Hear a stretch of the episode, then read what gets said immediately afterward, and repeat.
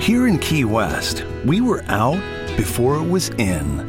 In this open and inclusive paradise, you can be yourself, make new friends, and savor our live and let live vibe. With LGBTQ friendly accommodations, our legendary nightlife, and year round activities and events, it's always a good time to come as you are. Key West, close to perfect, far from normal. Benvenuti o bentornati su questo mio canale digitale in cui parlo di psichiatria e salute mentale. E se vi interessano questi argomenti vi invito a iscrivervi subito per restare in contatto con me. Sei paranoico, non fare il paranoico. Queste sono tutte frasi che usiamo nella quotidianità per dire a qualcun altro ehi, guarda che sei troppo sospettoso oppure troppo preoccupato del parere degli altri o che stai rimuginando troppo su qualche cosa che ti preoccupa o che temi. Come avete capito, oggi vi voglio parlare di paranoia e di persone paranoiche, o per meglio dire, di persone che soffrono di disturbo paranoide di personalità, che è probabilmente il disturbo psichiatrico più attinente a questo stato mentale, la paranoia, appunto, di cui spesso si parla anche nella vita di tutti i giorni. Ovviamente la paranoia quella vera come sintomo si può ritrovare in diversi altri disturbi mentali, ad esempio nella schizofrenia, in alcune forme del disturbo bipolare e in altri disturbi di personalità come diciamo elemento aggiuntivo. Ma vediamo che la paranoia nella sua forma più essenziale e pura la ritroviamo appunto nel disturbo paranoide di personalità. Per iniziare vi voglio dire che sicuramente il disturbo paranoide di personalità è stato ampiamente e costantemente rappresentato nella letteratura psichiatrica di tutto il Novecento. È stato descritto da Meyer, da Koch, Krepelin, Bloiler, da Krashmer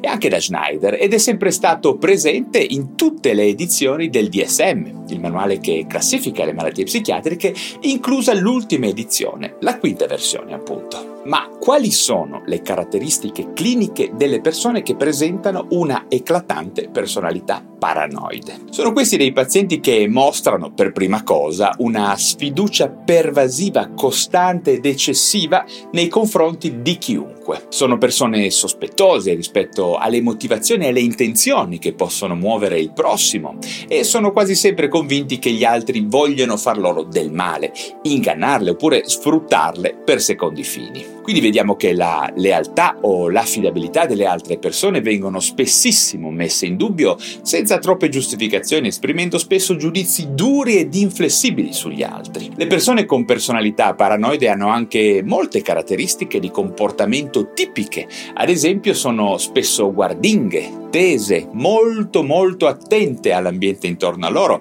dato che sono a costante ricerca di indizi di pericolo, di inganno o di tradimento. Bisogna dire che spesso trovano prove di queste intenzioni malevoli negli altri, interpretando con modalità che alle volte sfiorano il delirio, eventi ambigui o poco specifici. Non è infrequente, e questa è un'osservazione che vi invito a ricordare, che le persone paranoiche, proprio per il loro carattere, tendano, per così dire, a far avverare i loro timori nell'ambiente in cui vivono, di lavoro o familiare, in quanto la pesantezza della relazione con loro, la diffidenza e i continui sospetti portano gli altri a respingerli, ad evitarli o a coalizzarsi per tenerli a bada in qualche modo. Ecco che a quel punto il paranoico dirà Ecco, vedete, è proprio come sospettavo. Potremmo quasi dire che la paranoia può diventare contagiosa, ok? Per andare avanti, vediamo anche che queste persone possono avere delle reazioni eccessivamente o anche francamente violente, ad esempio all'ironia, all'ironia degli altri o alle critiche, mostrandosi impulsivi e facili al sentimento dell'ira e, molto importante,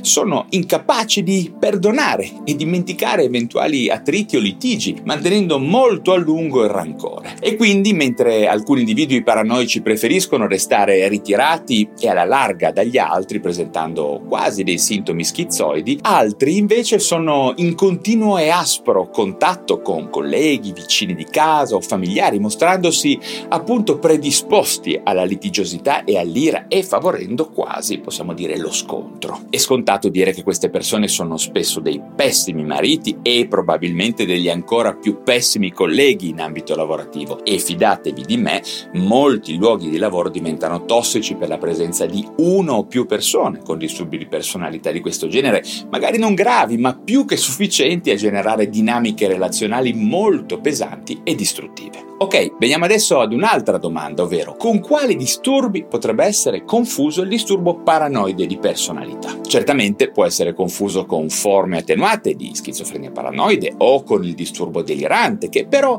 mostrano quasi sempre dei veri e propri deliri, strutturati o meno, quindi non solo il sospetto e il dubbio sulle intenzioni altrui. Inoltre anche alcuni disturbi di personalità, come lo schizoide o lo schizotipico, possono alle volte sovrapporsi per alcuni sintomi agli stati paranoidi. Vediamo adesso alla causa della paranoia. Vediamo che spesso questi soggetti hanno subito, nelle fasi precoci del loro sviluppo, nell'infanzia, periodi di ira ed umiliazione da parte dei genitori o dei caregiver in generale e questi vissuti portano ad una condizione di intensa rabbia interna che viene poi scissa, scissa da loro e proiettata verso gli altri, verso l'esterno, generando una visione del mondo negativa e persecutoria, con poche speranze di miglioramento, instillando un principio interno del tipo mors tua vita mea. Per finire veniamo al trattamento. In una sola parola spesso è impossibile, purtroppo, perlomeno nei casi gravi ovviamente. Risulta chiaro che sarebbe opportuno un intervento di tipo psicoterapeutico, volto all'elaborazione dei traumi relazionali del passato, ma chiaramente questi pazienti spesso sono molto molto resti